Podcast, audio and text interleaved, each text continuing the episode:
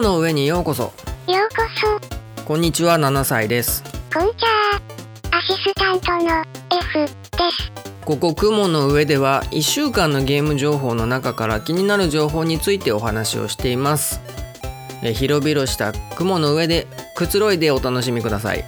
本日のドリンクをご用意しますので少々お待ちください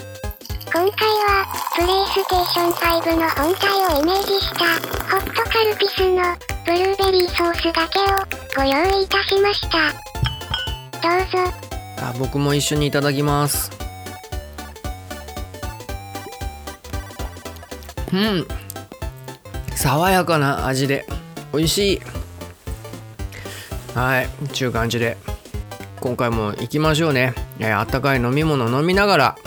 ゲーム情報楽しみましょう。ということで、えゲーム情報のコーナーに行きましょう。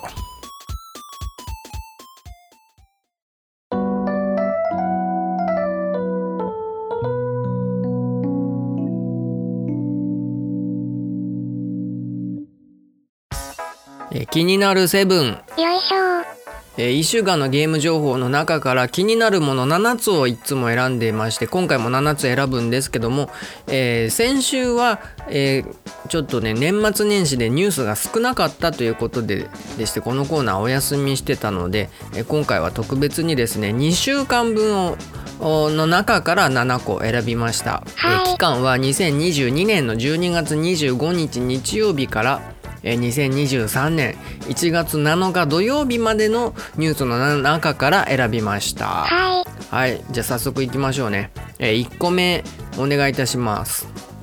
ゴディバとあつ森コラボ。あのチョコレートのゴディバがですね、えー今年の1月6日から、えーバレンタイン限定アソートメントとして、えーゴディバミーツ集まれ動物の森コレクションっていうのを発売したそうです。もう発売してるのかな？してますね。えーこれがですね、えー動物の森とコラボレーションした商品らしくって、えーゲームに登場するキャラクターとかアイテムをモチーフとしたチョコレートが、えーですね可愛いイラストの特製ボックスに入っていると。でさらにですねオリジナルポーチ付きのセットなども用意されてるとのことですね。えーゴディバショップおよびゴディバカフェで発売されているそうでしてで今月1月の中旬頃からは、えーコンビニでも買えるということですね、うん、画像を見ると可愛いですね。カラフルなチョコレートにたぬきちとかね。あの事務所にいる犬の女の静江静江さんがいるね。葉っぱが緑になってカラフルだね。いやーね。うん。可愛らしいのはすごいいいんですけどね。なんか最近のゴディバのイメージね。ちょっとコンビニで売りすぎじゃないっていうところはあるんだけど。どうなんだろうね。コラボすると安っぽくなるような気もするんだけど。そこはねなんとかイメージを保ってね。ブランドイメージを保つくらい高級なコラボをしてることを期待しますね、うん、食べるかわかんないけど。いやなんだろう、まあ、ちょっと気になるコラボだったので取り上げてみました。はいじゃあ次2個目のニュースをお願いいたします。ソニーの自動車エピックゲームズと開発提携。えっ、と現在、えー、セス2023っていうあの技術系のね、えーイベントが開催されてるあ展示会みたいのかな？開催されてるらしいんですけれどもえその中でソニーの、えー発表会の中で、えーソニーがホンダモビリティっていう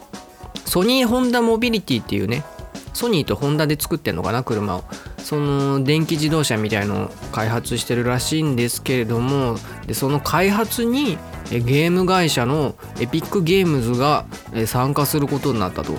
いうことなんですけどもえーとですねあの具体的にどういった形でこの企画に参加するかっていうのは発表されてないらしいんですよ。なんだけれどもこの発表会の中でえーとですねえ、アンリアルエンジン5の技術デモマトリックスの、えー、アンリアルエンジン5を使ったね、えー映像イメージ映像を流したということでどうやらそのアンリアルエンジンとかが関わってくるようなそのゲームのグラフィック技術がどうやら関わってくんじゃないのかみたいなほのめかしがあったみたいなんですけどもちょっとどういうことなんですかね？このソニーのこの車の記事を見てるとあのー、なんかそすごいすごい処理能力のコンピューターをこう車に積んでるらしいんですよね。それをどう使うのかがちょっとよくわかんないんだけどただのエンタメじゃなさそうなんですよね。ただ車の中でゲームができるみたいなそういう単純なものではどうもなさそうでビジュアルコミュニケーションっていうなんかよくわかんないんだけど車のなんか外観を使った外側とのコミュニケーションが取れる機能がついてたりっていう、まあ、ちょっとよくわかんないんですけどあと安全性に関してもこのテクノロジー何かが使われると何かそれと接続さ接続化された自動車体験って書いてあってまあインターネットを介した何かこう技術がこの車には組み込まれていくと。でそういったところの中にこうゲーム会社のテクノロジーみたいなのも応用されていくみたいなことなんですかね。ちょっと気になりますね。へえエンタメエンタメ性だけじゃないってところが気になるね。何すんだろう。なんだろうね。わかんないんだけど。マトリックスの時に描いてはいないか。マトリックスじゃないか。あれ。アニメのサイコパス？サイコパスっていうアニメが近未来を描いてて。サイコパスの世界だと、えー、自動運転で絶対に渋滞も事故も起きないっていうようなシステムが組み上がってる世の中だったんだけどまあ自動運転自動運転かは分かんないのか。ちょっと話が長くなっちゃったけどちょっとどエピックゲームズが車とどう関わってくるのかあとゲーム会社としてゲーム技術をどう生かしてくるのかっていうのがちょっと気になるところだなと思ってますね、え今後もちょっと注目したいなと思いました。はいでは次、え3つ目3個目のニュースをお願いいたします。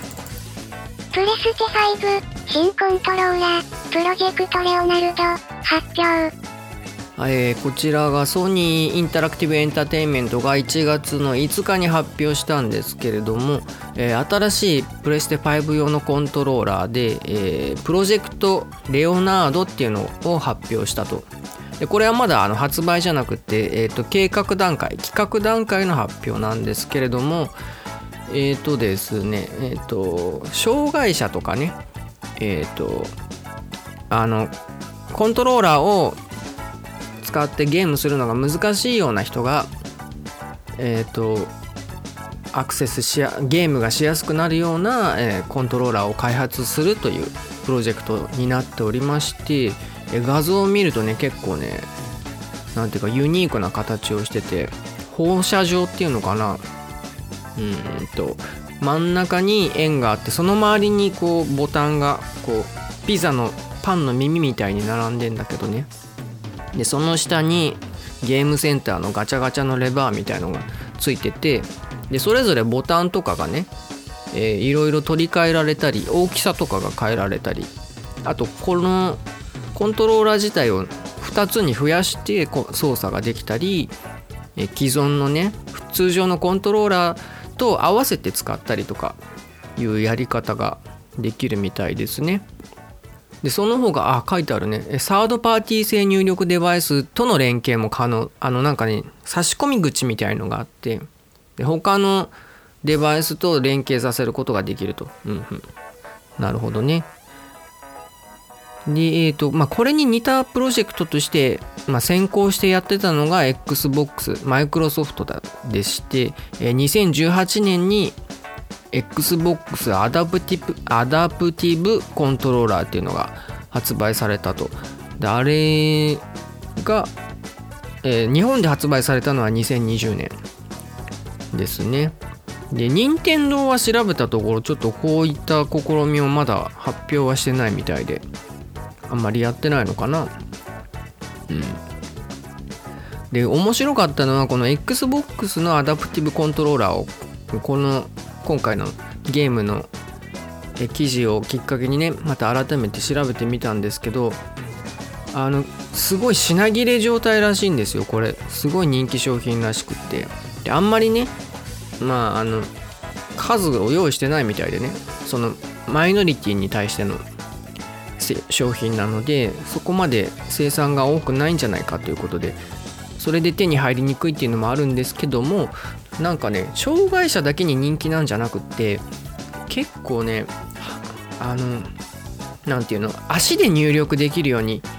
できたり普通のコントローラーと組み合わせてある特定の操作だけを足でやるとかねそういうことにも応用ができたりするのでなんか結構ねすごいハードなゲーマーにも人気があるというかちょっとニッチなニーズがあるらしくってそれで結構品薄らしいんですよね。そう。いろんなね使い方ができるのでね。で今回このプロジェクトレオナードでもサードパーティー製のものが接続できるということでかなり自由な発想で入力が拡張できるということなのでね。いや面白いですね。自分でねあの何ていうの周辺機器作れるみたいな感覚ですよね、うん。まあ、どんどんこういった面白い周辺機器出てくるといいんじゃないですかね。はいじゃあ次。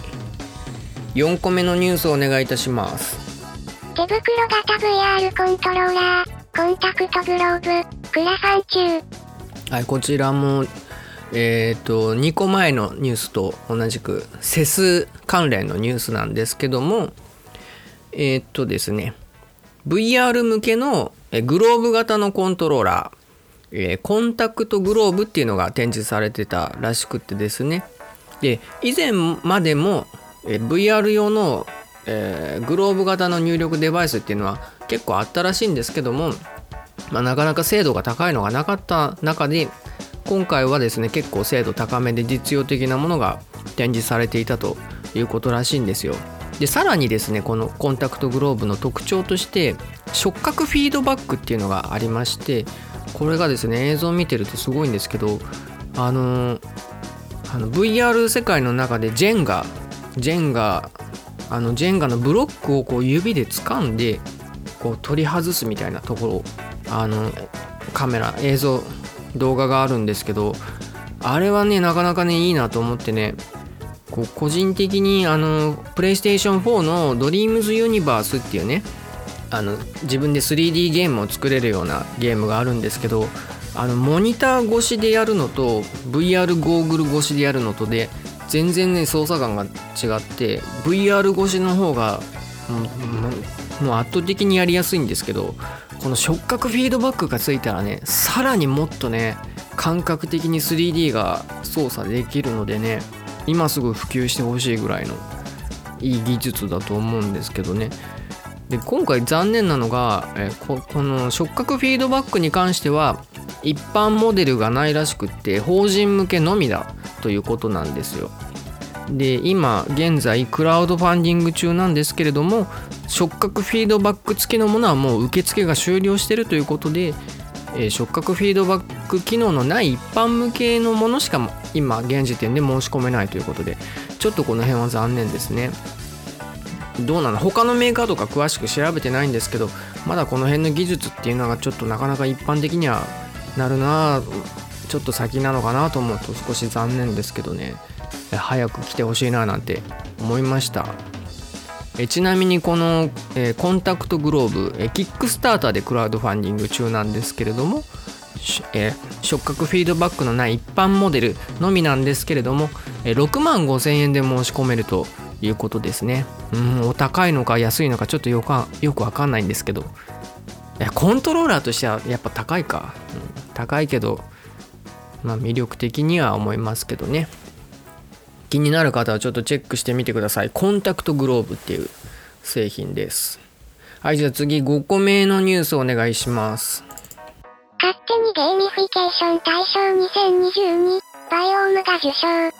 はいあの日本ゲーミフィケーション協会っていう協会があるんですけどそこがですね、えー、昨年の12月27日に勝手にゲーミフィケーション大賞2022っていうのを発表しましてえーと、ゲ勝手にゲーミフィケーション大賞っていうのは2020年から開催してるらしくって今回が第3回目だそうですね、えー、でその中で今回大賞に輝いたのが、えー、バイオームっていうアプリだそうでしてこれがですねこのアプリを使って使った人が、えー、いろんな生き物の写真を撮影するらしいんですよ。でその写真写真というか生き物がレアなものほど見かけにくい動物なほどえポイントが多く得られる仕組みになってると、うん、いうことらしい。そういうゲームみたいな感じですね。まさにゲーミフィケーションですね。でさらにその集められたデータがですねいろんな動植物の生態調査に使われるらしくって、えユーザーはゲームができて生態を調査しているところにしたら、えー、調査員をね節約できるっていうんですかね。あのいろんなもうたくさんの人を雇わなくて済むっていうねそういう社会貢献ができるそういうゲームになってるみたいですね。うんあと一つこれで気になったのが大賞以外に特別賞っていうのが発表されてるんですけどいろいろあるんですけど全部はちょっと紹介しない紹介しないんですけど一つだけあのサントリーホールディングス株式会社の社長のおごり自販機っていうのが特別賞を受賞しておりましてこれサントリーがやってる取り組みなんですけどあの会社の社内に置く自動販売機のな自動販売機にえー、システムが組み込まれてるらしいんですけどどういうシステムかっていうとなんか社員証をかざすとただでジュースが買えるただでジュースが出てくるみたいな自販機らしいんですけどただそのただ社員証をかざせばいいんじゃなくってあのなんか2人2人1組じゃないとジュースが出てこないっていう仕組みになってるらしいんですよ。それで、えーと、社内のコミュニケーションを円滑にする目的で導入してるということらしいですよ。でこれによりえっ、ー、とあの何て言うんですかねこれきっかけでお話がするようになったり久しぶりの人と話したりみたいなことができるらしいですね。で、えっと、これやると、まあ、ジュースをね同じ人と連続でやればジュースもらい放題になるっていうなっちゃうので同じ人とは連続でできないようになってるらしくって、まあ、その辺のね洗練されているシステムも評価されてるみたいですね。うんうん、いいいいですねこういうただでただでジュースが飲めんの羨ましいっすわ。なんか税金とかでやってくんないですかね区長の板橋区長のおごり自販機みたいの。板橋区民用に僕板橋区に住んでるんですけど板橋区民用に置いてくんないですかね。うん自分が区長になったら区長のおごり自販機サントリーと協力しておこうかな。知らない 知らない区民同士で2人 2人で自販機やんの嫌かな。やだな。自分だったら一生使わないかもな。なんかねなんかないかね。久しぶりのミクシーのマイミクと連絡を取るとなんかなんか記念品がもらえるみたいな。ミクシーのおごりとかね。なんかいやもうミクシーの知り合いは普通に LINE でつながってるわ。ミクシーの知り合いは普通に通に他のサービスに移行しただけだ。あれミクシーの日記消しとかないとなもう。ミクシーの日記は恥ずかしいの書いてあるわ。今度消そう。はい関係ない話になっちゃった。じゃあ次6個目のニュースお願いいたします。バルハラ公式短編小説が無料で配信開始。はい、あのスケバンゲームズっていうゲーム会社がですねアドベンチャーゲームバルハラっていうゲームの、えー公式の短編小説を、えーなんと無料で配信開始いたしました。で配信したサイトが itch.io っていうちょっとよくわかんないとこなんですけどでそこで配信を開始しておりまして、えー無料なんですけれども、えー寄付みたいな形でね、えー5ドル以上の金額で購入することも可能でしてでそれすると特典がついて、えー電子書籍内の、え高解像度版アートワークっていうのがもらえるそうです。で公開されてるサイトには英語と日本語と選べるようになっておりましてえ日本人にも日本人にも優しい仕様になってますね、えなんかこの短編小説はですね、えー本編に登場した謎の制服少女アナっていう人と主人公ジルの飼っている猫のフォアの物語になってるそうです。うん。バルハラやったんですけどこの謎の制服少女。なんかいたなーぐらいで全然覚えてない。しかも主人公が猫飼ってたのもあんま覚えてないな。ちょっとやり直さないとあんまりわかんないかもな。うん。あでこれさっきダウンロードしてみたんですけど、えー PDF とあとね電子書籍形式と2つ選べてよくわかんないからとりあえず自分のパソコンだと PDF でしか見れなかったので PDF でダウンロードしてみたんですけどまあ普通にブラウザで読んでえ29ページか。29ページやつですね。サクッと読めれるかなと思ったけど結構長そうだったのでこの配信前に読むのはこの収録前に読み切れなかったんですけど、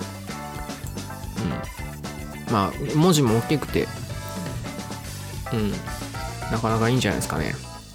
ちょっと若干行間が詰まってんのが気になっちゃうんだけどな。もうちょい行間を広げてくれると読みやすいかななんて思う、えー文章になってますが。バルハラをやってみた方はですね、えーぜひチェックしてみてください。うんでもこんなタイミングで突然こう短編小説が出るっていうのもちょっと気になるんですけどね。これは続編へのなんかアピールじゃないかななんてちょっとそんな期待をしてしまうんですけどどうでしょうかね。え続編出てほしいな。はいじゃあ次。7個目のニュースをお願いします。バトロワゲーム、デスバース、今年7月にサービス停止して、再開発に。えーと、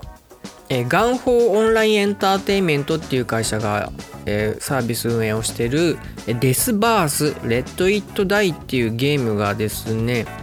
えー7月の来年の来年じゃない今年2023年の7月19日に一旦サービス停止すると発表したしました。でこれはですね、えーなんか不具合が結構あったということでしてでそれに対応するためにちょっと根本的な解決をしないといけないという結論に達したそうでしてでそのためにどうしてもサービスを一旦停止しないといけないと。でサービスを停止した上で再開発をしますということが、えー伝えられておりますね。で今のところ、えーサえーサービスの再開予定がまだ未定だということでそうですね。いろいろ見直さないといけないということなんですかね。うん、ちょっとやったことないゲームなのでわからないんですけどコンシューマー向けゲームあ PC でも発売されてるのか。PC、PS5、PS4 かうんうん。ちょっとやってるプレイヤーはですねちょっとかわいそうだけどまあ不具合が多いんじゃしょうがない。あ基本プレイ無料なんだね。うん。あでこのこの記事を取り上げたのはですねこの公式サイトでのこのサービス停止のお知らせっていうのがですねちょっと個人的に心に来たところがあったので取り上げさせていただいたんですけどちょっと軽く紹介させていただきますね。えまずえデスバースレッド・イット・ダイをこれまで遊んでくださいました。皆様へとございまして。日頃よりデスバースレッド・イット・ダイをプレイしていただき誠にありがとうございます。の後、えー細かくですね現在の状況とかこれからどうしていきますということがですねえつらつらと書いてあるんですけれども後半読み上げますね。えー現在プレイしていただいているユーザーの皆様がいてくださるこのゲームをより多くの方々に楽しんでいただけるようもう一度抜本的なゲームシステムの改良を行い本タイトルを再リリースしたいと思っています。とここまでは、えー冷静な書き方をしてるんですけれども、えーここからですね読みますね。えゲームを作るということは人生における多くの時間を要して一体何本のゲームを作ることができるのだろうかと考えると結果この判断が正しかったかどうかは現段階では分かりませんが我々がこのゲームを愛しこのチームで作られたことを誇りに思うからこそこの判断が現時点で最良の決断であると思っておりますということが書いておりましてちょっとねこれで このゲームやったこともないのにちょっとね心を打たれたんですけどなんで心を打たれたかっていうとあの 前半までは冷静なことが書いてあって突然情に訴えかけてくるっていう。これで何て言うんだろうな。なんかすごい許してもらおうとしてるっていう。そそんなつもりはないかもしれないし海外のメーカーさんなのかなガンホ日本のメーカー？わかんないけど。なんか急にちょっと違う角度から説明というかだからお願い許して私たちこのゲームすっごい愛してるんです。熱がありますみたいなね。説明に入ってきたのがすごい。あの いいなと思ってね。ちょっとまあ頑張ってくださいと思ったので取り上げさせていただきました、えー開発者の皆さんぜひ頑張ってください。はいという感じで、えー7個目のニュースおしまいです。えー今週はその他にですね気になったニュースはですね、えー、プレイステーション5の累計販売台数が全世界で3000万台に到達したというニュースがありました。これすごいんですかね？よくわかんないけど。なんか多いのか少ないのかよくわかんないんだけどね。でも最近ねすごい普通に売られてますね。まあ、その他、えっ、とですね、え各スマホゲームで新春イベントが続々開催中でおります。えー魔法使いの約束、ヘブン・バーンズ・レッド、にゃんこ大戦争、ドラゴンポーカー、えパニリア・ザ・リバイバル、スクスト2、ドラゴンクエスト・ケシケシ、シンクロニクルなどなどが、えーお正月のお祝いしてるみたいなので、えーえー明けましておめでとうございます。よくわかんないけど。あ相変わらずあの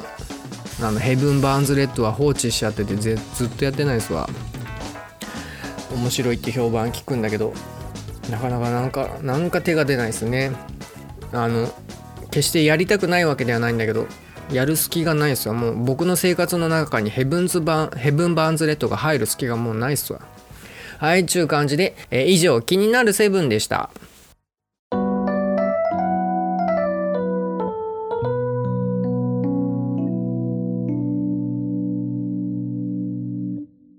知らないタイトル調べる時間よいしょー。よいしょー。はい、あのゲームがすごい好きなんですけれども好きだしこういう番組もやっている私7歳なんですけれどもあの年間通してあんまりゲームをほとんどあの数もやらないしあんまり知ってるタイトルも少ないのでね、えーいろいろ見識を広げていこうというコーナーでございます。えーで調べている様を収録して、えリアルタイム感覚で皆様にお伝えをしております。ということでですね、え今回も知らないタイトル調べていくいこうと思うんですけれども、えー、とどこから調べようかと言いますと「えー週刊ファミ通」2023年1月19日増刊号というのが発行されておりましたので、えーその中のえっ、とですねえっ、とえっ、とえっ、とえっ、と、え最新ゲームチェックシートの中から、ちょっと気になるタイトル調べたいなと思います。では早速最新ゲームチェックシートを見ていきます。はい、決めました。えっ、とですね、1月19日、まだ発売してないんですけれども、えっ、と、あ、スペース・フォー・ザ・アンバウンド、心に咲く花っていうインディーズゲームですね。これをちょっと調べていこうかと思います。では、調査開始。じゃあまずね、ア・スペース・フォー・ザ・アンバウンド。調べよう。検索します。公式サイト出てきました。えーコーラスワールドワイドっていう会社かな。えトップページにイメージイラストがでっかく出てきますねなんて言うんだろうななんか味のある絵柄親しみのある絵柄なんだよねなんか高級いい意味で高級感がない手に届きやすい届きそうなだけど上手な絵柄で、うん、いいね。親しみがある、えー概要なんですけれども、えー90年代後半のインドネシアの田舎町を舞台にした人生の一幕をかけたようなアドベンチャーゲーム。ん？人生の一幕をかける、うん超自然的な力を手にした少年と少女の関係や不安や絶望を乗り越えようとしているの意味が美しい。え？不不安や絶望を乗り越えようとしている意味がこう日本語がちょっとおかしいな。ちょっとあんまりいい翻訳じゃなさそうですね。一応日本語サイトになってるんだけど自動翻訳じゃなく日本 JP のサイトを見てるんですけどちょっと日本語が怪しいですね。えー、まあそこはしょうがないか。えー美しいピクセルアートを背景にみずみずしく描かれます。そうねこれね。ピクセルアートなんだけどなんかねそうなんて言えばいいんだろうな。デジタルイラストっていうより手書きのイラストを、えーピクセルに起こしたような色使いとかもねちょっとなんとなくアナログチックな色使いを意識してんのかな。ジャンルが心に花を咲かせるアドベンチャーゲーム。あーこれいいね。心に花咲かせてくれんなんて最高じゃん。いやほんと心に花咲かせたいもん。いやないわ心に花。ない全然ない。今なんだろう。心の中冬だしさ氷まではいかないけどさちょっと冷たくなってるから冷 心が冷たいって印象悪いけどさちょっとあったかくして春春を迎えたいよ心に。最高じゃんこれ。心に花咲くんだよこれ。みんな買った方がいいんじゃない？1月19日に各プラットフォームで発売と NintendoSwitch、PS4、PS5、Xbox One、えーでいいんじゃない？これ。心に花咲かせたいよ。えパッケージ版これ高いんですよ。パッケージ版2000円くらい高いんじゃないかな。あパッケージ版は4378円するんですけどダウンロード版は2860円。1500円くらい違うの。これなんで値段こんなに違うかっていうとえパッケージ版にはですねオリジナルサウンドトラック CD がつくそうです。初回生産分にはつくと。うん。インドネシアの有力クリエイターたちがウェーブ。ちょっと日本語おかしすぎてちょっとちょっとここ頑張ってほしいな。まあ応援しよう。こういうのでねああれかな？アグネスちゃん商法的な感じで応援したくなる感じをわざと出してんのかな？片言な感じだとさ応援したくなるもんね。インドネシアの片田舎を舞台に人の心にダイブできる特殊な能力を持つ少年。人の心にダイブだって、えー少年と少女を描いたアドベンチャーゲーム。制作はインドネシアの気鋭ゲームスタジオ文字研スタジオとコーヒートークで一躍日本日本美しいピクセルアートと愛すべきストーリー。ちょっと日本語怪しすぎる。活気に満ちた世界観をお楽しみください。うん、まあ、ちょっと言葉は怪しいけど楽しみたいよ、えーのどかなインドネシアの田舎町を探索し90年代東南アジアの風景を美麗なピクセルアートで堪能しましょう。これいいよね。このなんていうの？90年代東南アジアの風景っていうのが、まあ、我々日本人はねあんまり知らないところなのでもう社会勉強的にもなるしね。あこういう風になってんだっていうのねなんか感じられるっていうのもなんか一つ新しい体験ができそうで。ただそれだけでも楽しそうだよね。そう最近最近のゲームに限らないけど絵が綺麗背景とかが作り込まれてるゲームやってるとさなんか歩いそうこうゲームの中歩いてるだけでね楽しいやつ結構あるよね。最近やったゲームだとケイオスリングスっていうゲームの2ケイオスリングス2っていうのがねめちゃくちゃ背景が綺麗で多分手書きっぽいんだけど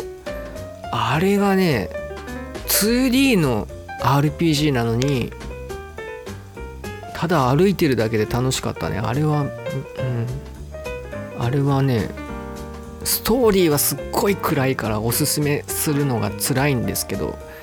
ビジュアルだけはおすすめ、まあ、ちょっと関係ない話だったけど、まあ、これもねビジュアルも楽しみだね。あ日本語訳はえコーヒートークで表現力高く評価された小川君高さんかな。っていう方が続投されるそうですね。うん。あこれは安心ですね。この ホームページはちょっと日本語が怪しすぎるけどおそらくゲーム本編の翻訳に関しては安心していいんじゃないのかなという感じですね。あ今ちょっとイメージグラフィック見てますけど。なんかねアジアだからっていうのもあるんだけどなんとなく日本の景色に通じるところもあるね。あるけど若干そうなんかどやっぱ日本じゃない外国の独自の。なんだろうななんで似通るんだろうね。こう海を隔てて。別の場所にあって。別の文化を歩んできたけどどこからかメディアの力かなんかでどこかで世界が似通るようになっちゃったのかな、ま、その中でもきっと独自の文化があるんだろうね。気になる。このなんかみんなね制服みたいの着ててね。エヴァンゲリオンの碇シンジ君みたいな制服着てて。そうなんか青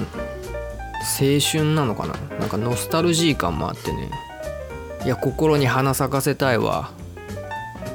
あいいねこの電車の電車の映像いいよね、まあ、じゃちょっとピクセルが荒い気もするんだけどこれが逆に味なのかな、これがいいのかな？これがゲーム感を出してるのかな、まあ、ちょっと気にあでもコーヒートークもね結構ピクセル感出してるもんね。こうピクセルにしなくてもこのイメージイラストのテイストでもすごい味があるからいいと思うんだけど。いやまあでもこれはこれできっとデザイナーのこだわりなんだろうな。これを生かした表現があるんじゃないのかな。なんか楽しみだな。はいじゃあちょっとそんなに細かい情報は載ってなかったんですけど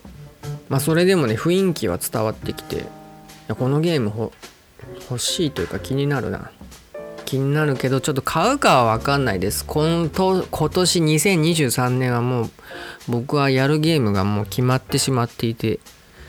あんまり新作を買う予定はないんですけど、まあ、このゲームは気になったらちょっとチェックしてみたいなと思いました。はいということでえー、A Space for the Unbound 心に咲く花調査終了。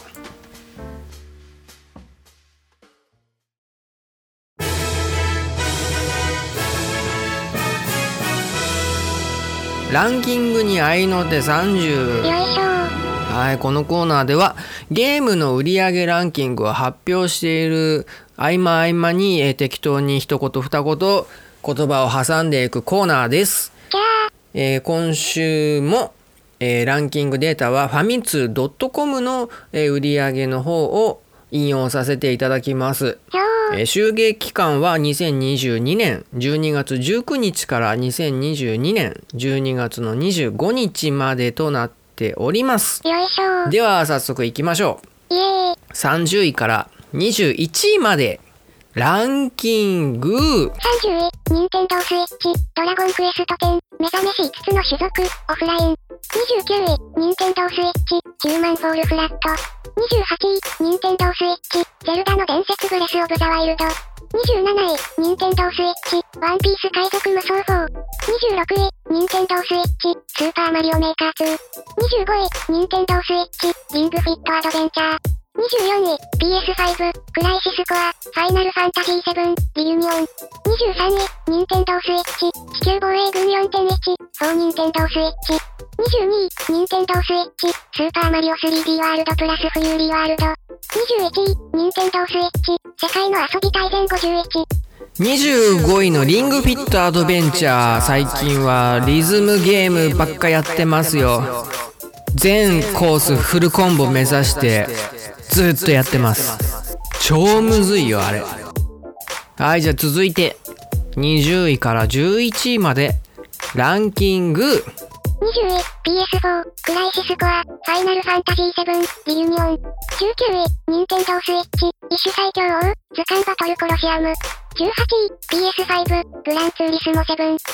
位、ニンテンドースイッチ、クライシスコア、ファイナルファンタジー7、リユニオン。16位、ニンテンドースイッチ、リファ23、レガシーエディション。15位、ニンテンドースイッチ、釣りスピリッツ、釣って遊べる水族館。14位、ニンテンドースイッチ、集まれ動物の森。13位、ニンテンドースイッチ、フィットボクシング北斗の拳、お前はもう痩せている。12位、ニンテンドースイッチ、星のカービィディスカバリー。11位、ニンテンドースイッチ、太鼓の達人ドンダフルフェスティバル。今年の年越しはファイナルファンタジー13をやってたら気がついたら年越してましたなーにやっちまったはい続いて10位から6位までランキング9位、ニンテンドースイッチ、桃太郎電鉄、昭和平成令和も定番。9位、ニンテンドースイッチ、マリオパーティースーパースターズ。8位、ニンテンドースイッチ、大乱闘スマッシュブラザーズスペシャル。7位、ニンテンドースイッチ、ドラゴンクエストトレジャーズ、蒼き瞳と大空の羅針盤。6位、ニンテンドースイッチ、マリオプラスラビッツギャラクシーバトル。マリオパーティーってさよくよく冷静に考えたらさパーティーじゃなくない？えーこっからは一つずついきますまずは5位からランキング5位、ニンテンドースイッチ、マインクラフト。昔クッキングマインちゃんやってた子が今朝ドラの主役やってるよね4位、ニンテンドースイッチ、マリオカート8デラックス。子供の頃ってさスーパーのカートとか見るとさなんかちょっとテンション上がったよね3位、ニンテンドースイッチ、ニンテンドースイッチスポーツ。ねえ年末年始にスポーツするとか偉いね2位、ニンテンドースイッチ、スプラトゥーン3。スプレッキューンスプレッキュー1位、ニンテンドースイッチ、ポケットモンスター、スカーレット、バイオレット。うちの母親がポケモン GO のなんかお正月に出てた帽子かぶってるピカチュウすごいたくさん捕まえたっつってもう画面いっぱいにさポケモンあピカチュウ何十匹ぐらいかな。すっごい捕まえてんの見せてきてびっくりしたわ。はいランキングに合いの手30でした。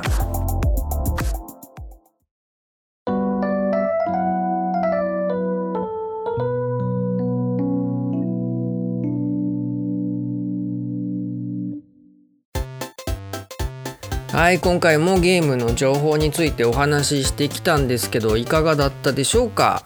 え気になる情報ありましたでしょうか？えー年末年始皆さんどんな感じでお過ごしだしたでしょうかね、え僕はですね、え去年からずっとやってた、えー実況ゲーム？ゲーム実況でやってた「ファイナルファンタジー13」がですね、え年明けてついに終わりましてやり込み要素のサイドミッション全部終わらしたんですけどまあ大変でしたね。ちょっと疲れちゃいましたね。えーまあ、それが終わったのとあと寝る前にねえー枕元でちょいちょいやってた「ワイルドアームズ」をプレイステーションビータでやってたんですけどそれもつい最近終わってそれも年越してからかな。終わらせませ終わらせませ終わらせました。あワイルドアームズはね久しぶりにやったんですけどうん、なストーリーはねすごいよくってあとねドット絵というかね 2D の戦闘は 3D なんですけどあのフィールドは 2D のドット絵になっててそのドット絵で描かれるグラフィック、まあ、最終エンディングも含めてねすごいおしゃれなエンディンエンディングなんですよなんか。オープニングの演出になぞるようなこうエンディングになっておりましてああオープニングでこんなことあったわみたいのをね思い出すような素敵なエンディングになってたんですけどちょっとね戦闘のテンポがすごい悪いんですよね今となってしまっては。だしなんかすっごい意地悪な敵が多いんですよ雑魚キャラで。即死攻撃をしてきたりね、えー味方キャラ全員眠らせてくる技をしてくる雑魚キャラとか無駄にね時間を食われるしエンカウント率も高くってでなおかつ戦闘のテンポも悪くってね。ちょっとね今時の洗練されたゲームに慣れてしまっているとその辺はストレスになるのかなという惜しいゲームになってんだけどででもね確かねワイルドアームズ1はね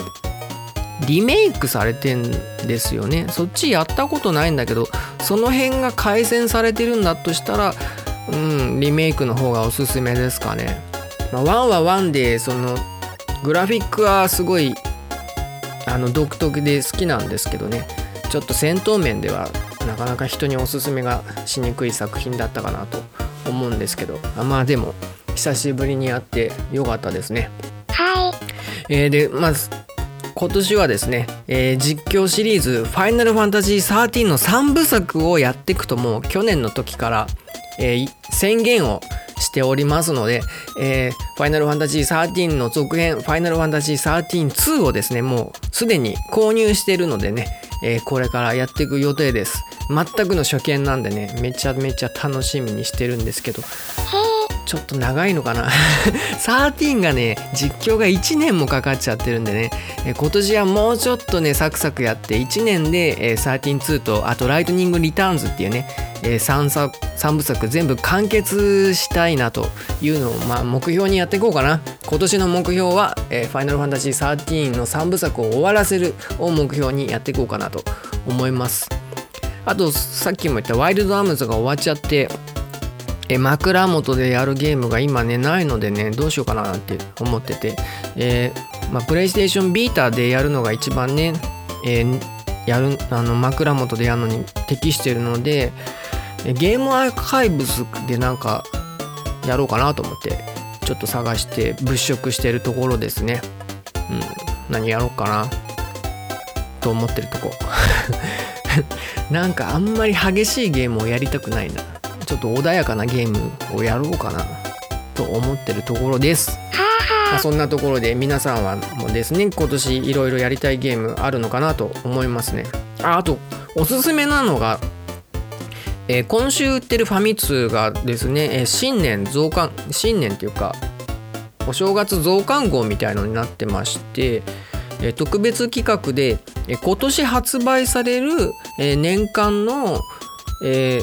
ゲーム発売カレンダーみたいのが載ってましてでそれがすごい見やすく作られててて、えー、と注目作みたいのはだいたいあのグラフィック付きで載ってまして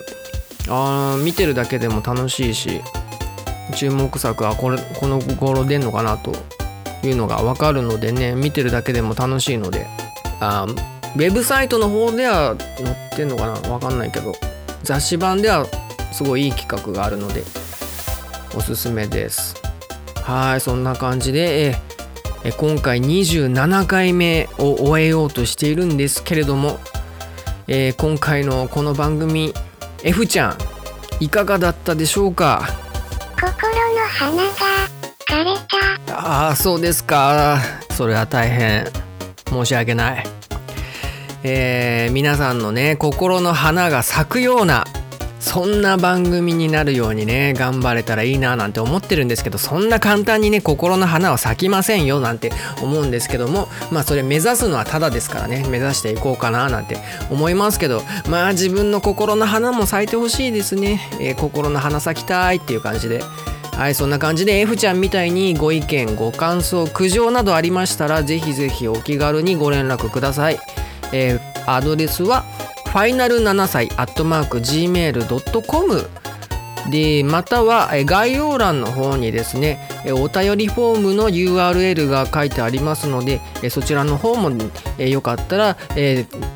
使ってご連絡くださいませお願いします。えーその他ツイッターの方でですね「えーハッシュタグ雲上芸」えーもしくは「ハッシュタグ雲の上芸」えーで感想などつぶやいていただけるととっても嬉しく思います。えーハッシュタグご利用いただきありがとうございましたとちょっとですね、えー、行々しい感じのお礼をさせていただきますので、えーもし気が向きましたらよろしくお願いいたします。お願いします。はいそんな感じで今回はこの辺までといたします、えーここまでお付き合いいただきどうもありがとうございましたマジ感謝。また次回もよろしければ雲の上にお越しください。待ってるよ。それではさようなら。まったねー。